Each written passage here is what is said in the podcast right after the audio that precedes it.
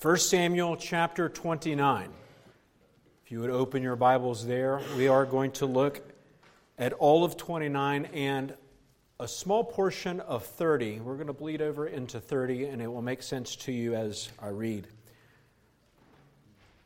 1 Samuel 29, beginning in verse 1. This is God's word to us this afternoon. Let's give our attention to it.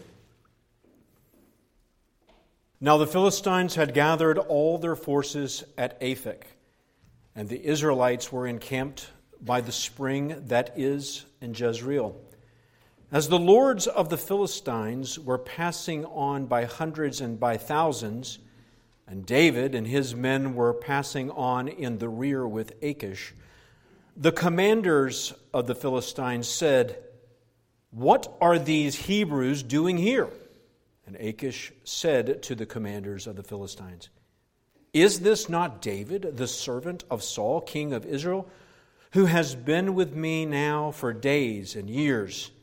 And since he deserted to me, I have found no fault in him to this day. But the commanders of the Philistines were angry with him. And the commanders of the Philistines said to him, Send the man back, that he may return to the place to which you have assigned him he shall not go down with us to battle, lest in the battle he become an adversary to us. For how could this fellow reconcile himself to his Lord? Would it not be with the heads of the men here? Is not this David of whom they sing to one another in dances? Saul has struck down his thousands, and David his ten thousands. Then Achish called David and said to him, As the Lord lives, you have been honest, and to me it seems right that you should march out and in with me in the campaign.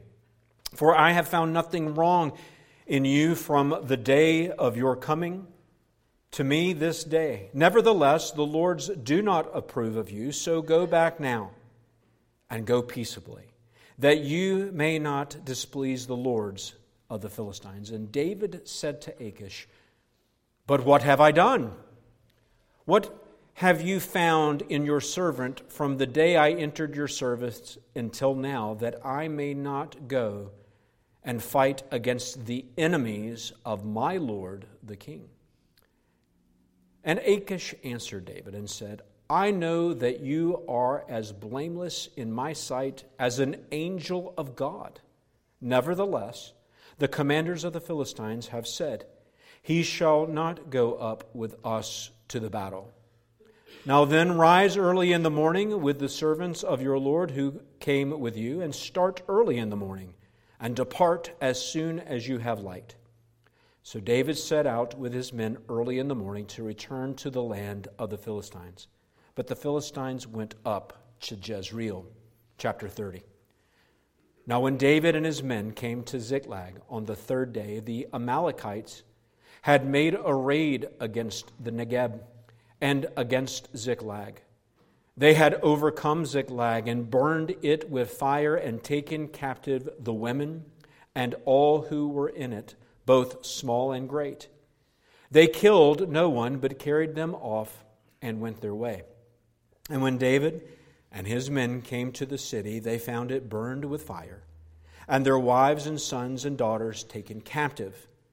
Then David and the people who were with him raised their voices and wept until they had no more strength to weep. David's two wives also had been taken captive Ahinoam of Jezreel and Abigail, the widow of Nabal of Carmel. And David was greatly distressed, for the people spoke of stoning him, because all the people were bitter in soul, each for his sons and daughters. But David strengthened himself in the Lord his God. And David said to Abiathar the priest, the son of Ahimelech, Bring me the ephod. So Abiathar brought the ephod to David, and David inquired of the Lord, Shall I pursue after this band? Shall I overtake them? He answered him, Pursue, for you shall surely overtake and shall surely rescue. It's the reading of God's word. Let's go to the Lord in prayer once again. Our gracious and heavenly Father, we, we thank you for this day, for the many provisions that you have provided for your people. And Father, we, we humbly acknowledge that we that we do not even begin to, to praise you for the many gifts that you give us. That we are, as Pastor Bain said this morning, like pigs, just eating the slop and, and not giving thanks. And so forgive us. Because you give us astounding gifts, and in particular, you give us the gift of your word, energized by your Spirit every Lord's Day. May we, as your people, not take it for granted. In fact, this afternoon, Lord, we would ask once again would you visit us? Would you instruct us by your word? Would you encourage us in the faith? Point us to your Son, even in the text from old. We thank you for it. We are grateful for it. Bless it now. In the name of Jesus, we pray. Amen. I want you to consider with me this, for just a moment this afternoon a particular elder qualification found in 1 Timothy 3, verse 7. You can run there if you would like. 1 Timothy 3, verse 7, Paul says it this way concerning an overseer, concerning an elder. He must be well thought of by outsiders. If you have a different translation, New King James, I believe, says a good testimony. Now, this attribute is not just for elders. It is an attribute that all of us who are in Christ should display. In fact, the apostle tells us in Colossians 4, verses 5 through 6 walk in wisdom toward outsiders, making the best use of the time. And he says this let your speech always be gracious, seasoned with salt, so that you may know how you ought to answer each person. Now, if we're brutally honest, this expectation can strike us as odd. It may even strike us as being unreasonable, for we know that oftentimes in Scripture, that Scripture characterizes that the fallen world is immoral, that the fallen world is perverse. It's even aggressive towards God's people in persecution, especially as we seek to live upright and godly lives. We see the world as being very corrupt. And so let me ask you a question this afternoon. If the world is so bad, why should we care what it thinks about us as Christians? Well, Paul's admonition to us should be a reminder of how common grace preserves general morality and natural law, and how much we can have in common with the virtues of this world.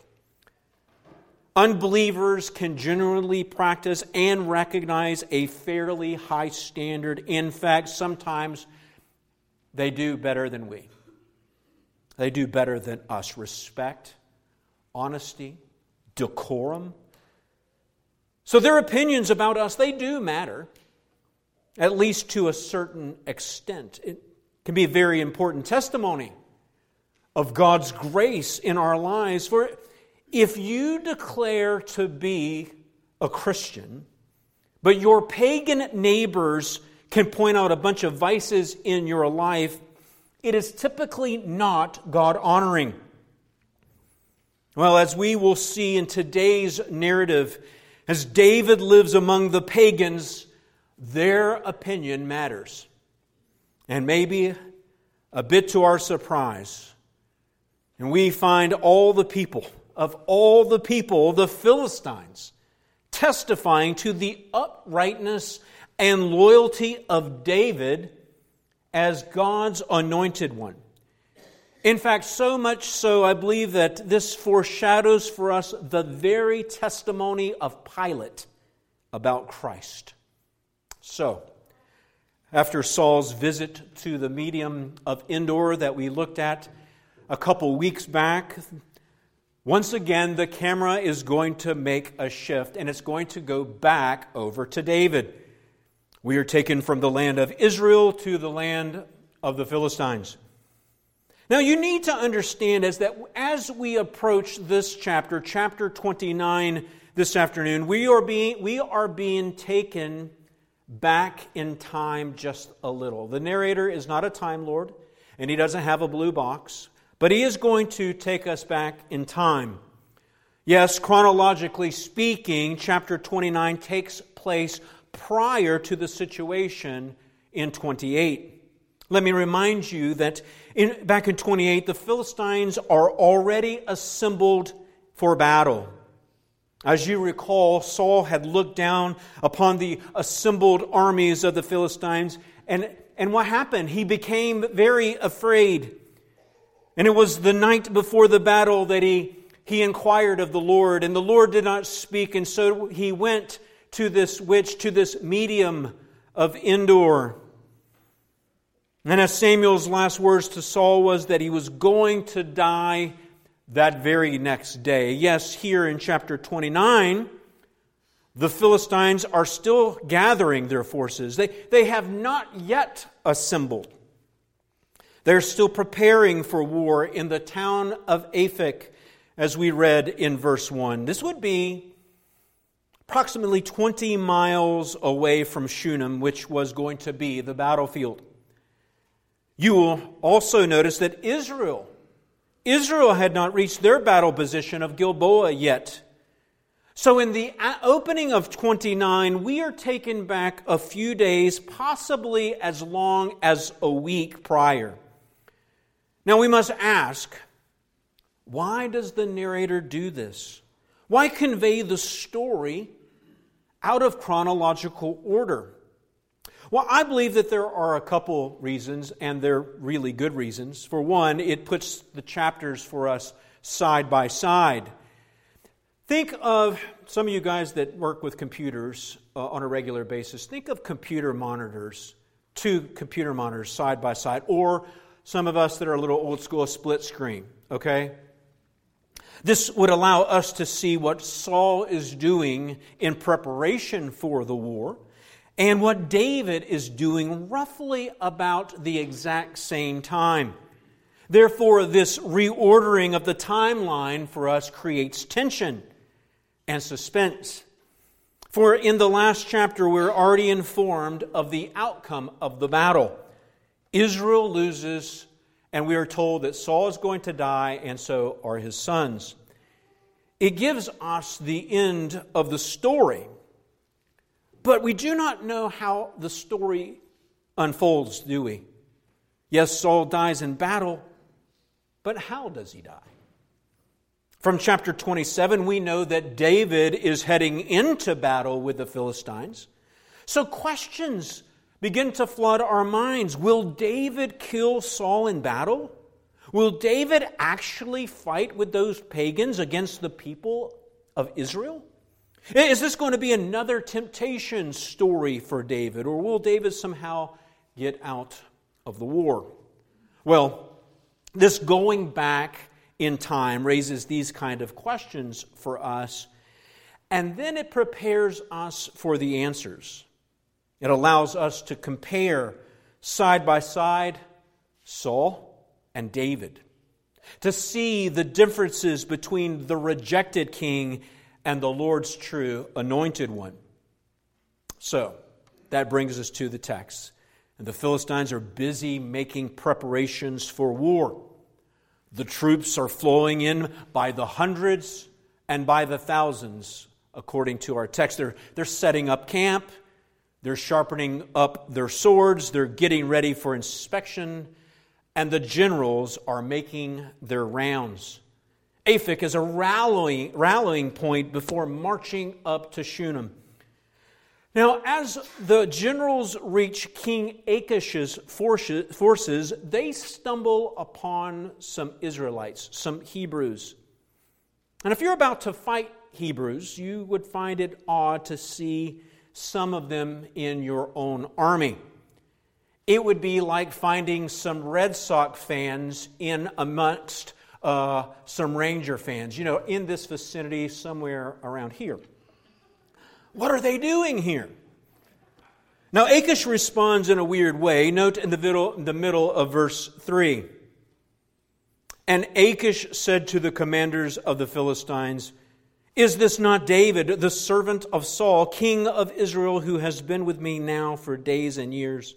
And since he deserted to me, I have found no fault in him to this day. Achish practically boasts about David being in his army.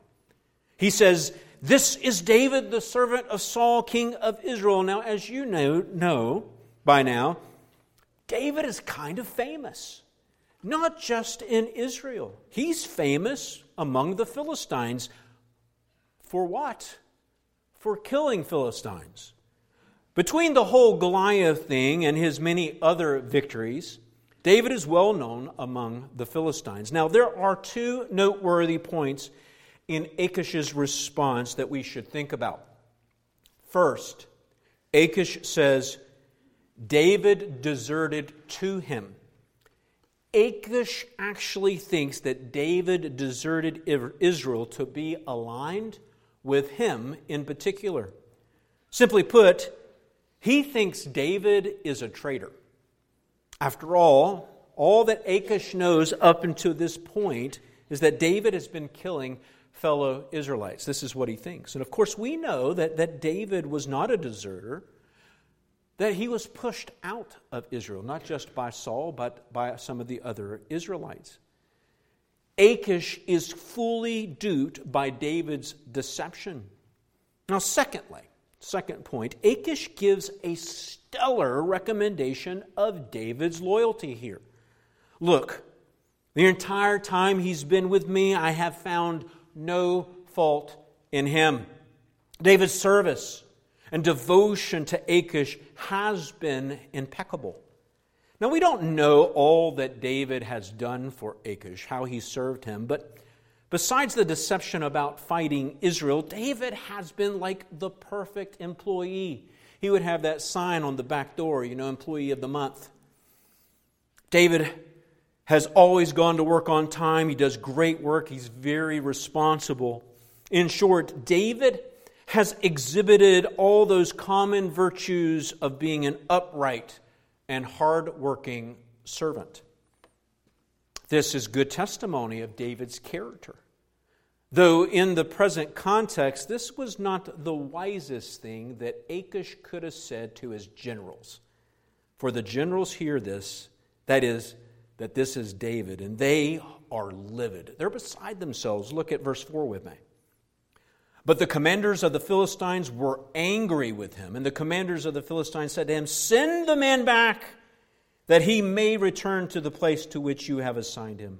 He shall not go down with us in battle, lest in battle he become an adversary to us. For how could this fellow reconcile himself to the Lord?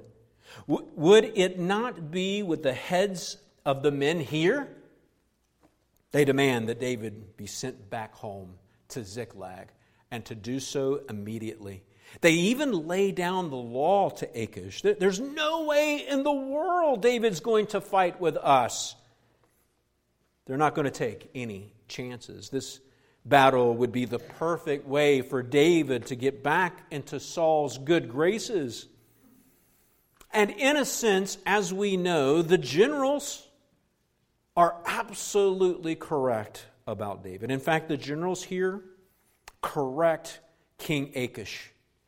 Achish is confident that he is David's Lord, that he is David's master. But the generals point out no, David's Lord is still King Saul. His loyalties still lie within the nation of Israel. Of course, the irony is that the generals, once again, they're right. They are correct. Achish is right in that David has served him well, but the generals, the generals are also right in that David is still loyal to the covenant community, the nation of Israel. There's no way that David would betray his own people. And what do the generals use as evidence? Well, they use that famous song about David. Note verse 5 Is not this David of whom they sing to one another and dances? Saul has struck down his thousands and David his ten thousands. Now, when was this song composed? I know you all know, we've talked about it. Well, it was right after David killed Goliath, who was from Gath, the city of which Achish is king. The general tells King Achish, Dude, David killed your giant. He beheaded Goliath. You think that he's not going to behead us too? You have to be crazy. Generals are not duped like Achish. They know where David's loyalty lies. Thus, in a chapter where we are questioning David's loyalty, where we wonder if David will actually fight uh, with the Philistines, if, we, if he would even consider killing Saul in such a chapter, here we hear, listen to this, we hear the true testimony of the pagans, of the Philistines, and it is this. If you get one sentence, get this one David is loyal to the covenant community. David is loyal to Israel. There's no way that he would fight against his own people. They even quote the song that testifies that he is the true champion of Israel. It was this song. It was this song that was misunderstood by King Saul that propelled David towards the throne. In a sense, it published his royal destiny. And so, providentially, through the words of the pagan, uncircumcised Philistines, we hear that David is the Lord's true anointed one. What Israel could not see, think about this with me. What Israel could not see as a result drove David from the land. The Philistines, in particular, the Philistine generals, they see it plain as day. Well, the generals have put their foot down, and King Achish really doesn't have a choice but to send David home. In, fact, he's the one that has to break the bad news to David that he cannot fight. And it's interesting to see how Achish explains this to David in verse 6. This is very interesting wording here. Note verse 6 with me. Then Achish called David and said to him, Listen to this, or look at it. As the Lord lives, you have been honest. And to me, it seems right that you should march out in with me in the campaign, for I have found nothing wrong in you from the day of your coming to me to this day. Nevertheless, the Lord's do not approve you. Did you guys see it? First, he swears by the Lord. Let me help you with this. By the name of Yahweh that David is upright, that David is good. Here we have in this text a pagan king swearing by the Lord. Talk about strange. And yet he swears to the truth. The key phrase, I have found no wrong or evil with you. Now, this line should remind us about a particular, another narrative. It's the exact same phrase that Abigail's statement said about David. With the foresight of faith, Abigail declared that no moral evil would be found in David. And now, what we see in our text this afternoon is that a pagan king testifies that this is indeed true. Achish gives his amen to the words of Abigail. This is the beautiful irony of our narrative. Achish is foolishly mistaken about David's true loyalty. He arrogantly thinks that he owns David, and yet, besides this, Achish speaks the truth about David. He testifies by the name of Yahweh that David is the best servant ever. Now, let me ask you, and think about this. Why is this important? Why is this important? You see, to be a good king, you need to be a better servant. To be a good king, you need to be a better servant. Great leadership only sprouts from the soil of servanthood. For a servant learns to think and care for others first rather than himself. This is something that Saul never learned as he was always hyper focused on himself. He is the epitome of being a navel gazer, always looking at him, for him, what, how everybody benefits him. In particular, how he held so tightly to his reign. But David, David has learned to be a servant, first to Saul and now to the Philistines. And we are given the sworn testimony of this king Achish. Well, as you can only imagine, David is not too happy about this news of going home. He wants to know what in the world he did wrong, why he cannot fight. Yet once again, David does tip his hand with his true intentions with a double meaning. Look at the middle of verse 8. What have you found in your servant from the day I entered your service until now? now and, and here it is that I may not go and fight against the enemies of my Lord the King. Now, Achish hears that last line as referring to himself he thinks he is David's Lord. He thinks he is David's king. Yet we have seen, and it's important that you, when you take the whole narrative of 1 Samuel in light of this, David only uses this phrase for Saul. David has always called Saul my Lord the king. And my point is this that David really wants to fight Achish. Behind the disguise, David is essentially asking, Can you please let me fight so I can kill you and your men? You have to love the irony here, and yet Achish's hands are tied. So he again tells David, You need to go. He first testifies to David's righteousness. In fact, this is another interesting point in our text. Achish says to David in verse 9 that he has been like what? an angel of God to him. Can you get a better compliment? But then Achish orders him to go home. He tells David to get up before sunrise and at first light get on the road. And so, with a touch of urgency, he says, You need to get out of here and you need to do it quickly. So, first thing in the morning, David and his men are homebound. The journey takes them three days from Aphek to Ziklag. This means that David and his men, three days, they're hungry, tired, they have become very road weary. No doubt they're running a little low on provisions. David and his men can't wait to get home for that hot shower and that home cooked meal. You know how it is when you want the comforts of your own home when you've been away from You've been away from the house for a while. Nothing beats your bed. Everybody gets that, right? And I, I hate those hotel room, uh, their, their, beds. I, I just don't, I never sleep quite the same, but when you lay down in your bed. So you can imagine.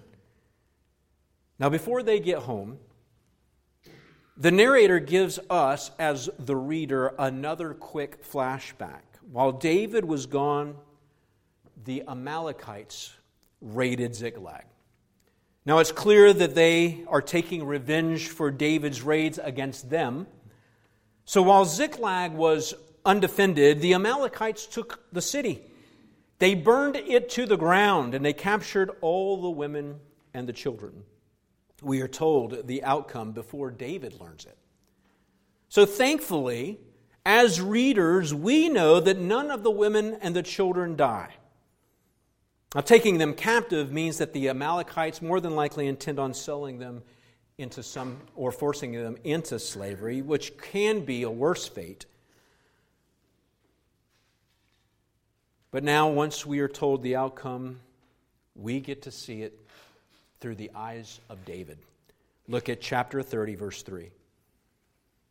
And when David and his men came to the city, they found it burned with fire, and their wives and sons and daughters taken captive. The text literally says, Behold, it was burning. The city, that is. Imagine with me that you are heading home. You can see smoke on the horizon in your neighborhood.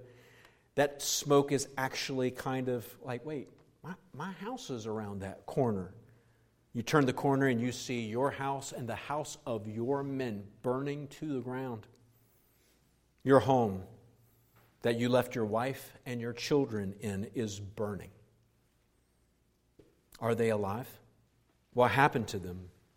Just the thought of that picture just makes you want to squirm when you know that your wife and your children could possibly be in that house. You could just see David and his men sprinting to their homes to look for their families. They reach the homes that are, on, are covered in flames, but there are no bodies.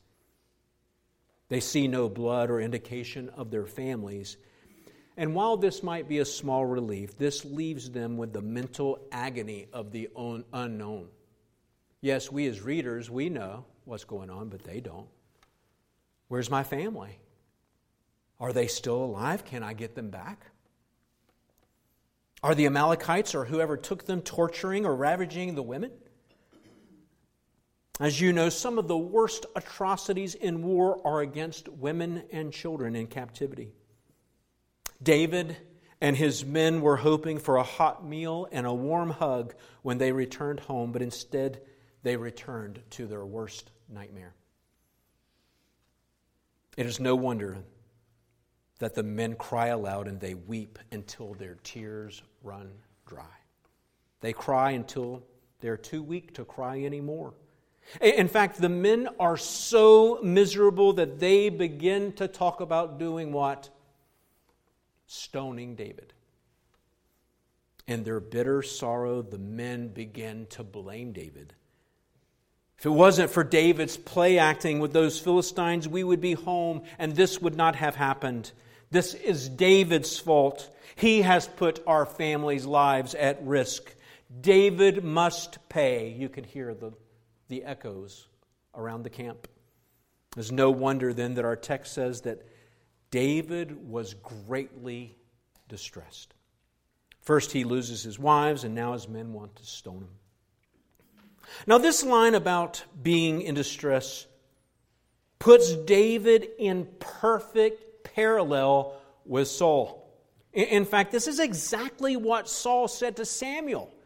In the previous chapter that we covered two weeks ago, what did he say? I am greatly distressed. And so this then sets up the perfect comparison. And I want you to think about this comparison with me. On the night before the battle, King Saul is greatly distressed, and so he sought after the Lord. But when the Lord was silent, Saul resorted to the gross practice of necromancy. And at that point, Saul was told that Israel was going to be defeated and that he was going to die as well as his sons. But now, at nearly the same timeline, David is greatly distressed as well. Their houses have been burned to the ground. Him and his men, their families are captured. His men are considering stoning him. And so, what does David do? Well, he also seeks after the Lord. He calls for the priest to bring the ephod. Just like Saul, David inquires of the Lord. But where the Lord was silent with Saul, he answers David. David asked the Lord, Shall I pursue the Amalekites? Now, for you and I, this question may seem a little obvious. Of course, you go after your wife and your children, right? But David has learned that the obvious is not always the answer. Rather than being hasty, he did not presume upon the Lord, he asked for the Lord's will. Then he asked, Will I succeed? Lord, will I overtake them? Is the question. And the Lord answered, Yes. Go, pursue them. You will overtake them. The Lord even adds a wonderful promise at the end of verse 8 of chapter 30. And it says, And shall surely rescue. And with this, the comparison between Saul and David is set. What we have before us are two kings. First, there's Saul, the king that just could not obey God's word, who served himself more than the people. And on the eve of battle in great distress, Saul resorts to necromancy. We can say this way to idolatry to find the will of God. And he receives his verdict. He receives judgment. You will die. Saul is the king that leads God's people, listen to me, into defeat and death. Oh, but then there is David. The pagan king of the Philistines gave his sworn testimony that David is an excellent and upright servant. To him, he walks like an angel of God. The pagan generals, they submitted their verdict and their testimony that David's loyalty lies with the people of God, Israel. He's the true servant and champion of Israel. Yes, even the giant slayer. And in David's distress, as he seeks the Lord, the Lord answers, You will save. David is the king that goes after God's people to rescue them, to deliver them. David rescues the women and the children, while Saul will lead men to an early grave. And once again, we have before us the Lord setting up for us, listen to me, the most beautiful picture and model of our Lord Jesus Christ, our true King. For David, David's time with the Philistines shows us a remarkable resemblance of Jesus before Pilate. You see, that's the one thing about Jesus' trial. Even though the final verdict was that Jesus was going to die, you know it. You know the narrative all too well. Throughout the proceedings, there was a constant testimony of Jesus being innocent. The priest tried to find something on Jesus. They just couldn't do it, though. More so than Achish with David, the priest couldn't find anything wrong with Jesus. So they had to resort to false charges. They paid off witnesses to lie.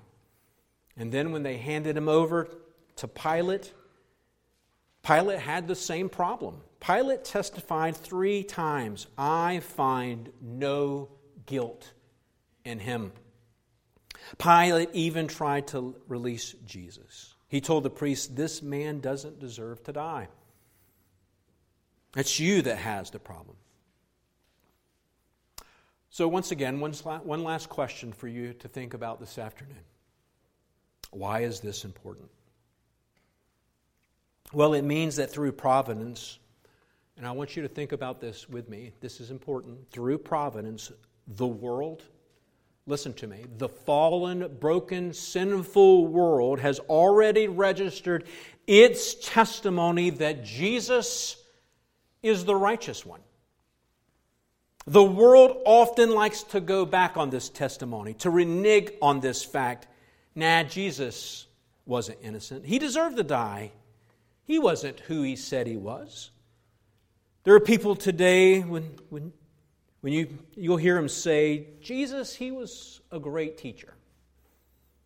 Man, his work on social reform was just excellent.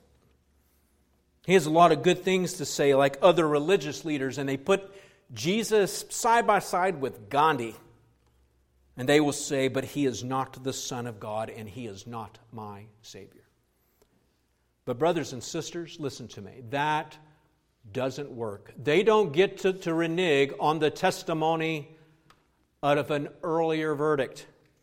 For through Pilate, the world has already registered its testimony that there was no wrong in Jesus. And what did Jesus say? He said this I am the light of the world. He let Peter fall down and worship him. He said, Before Abraham was, I am. Jesus even said, If you have seen me, you have seen the Father.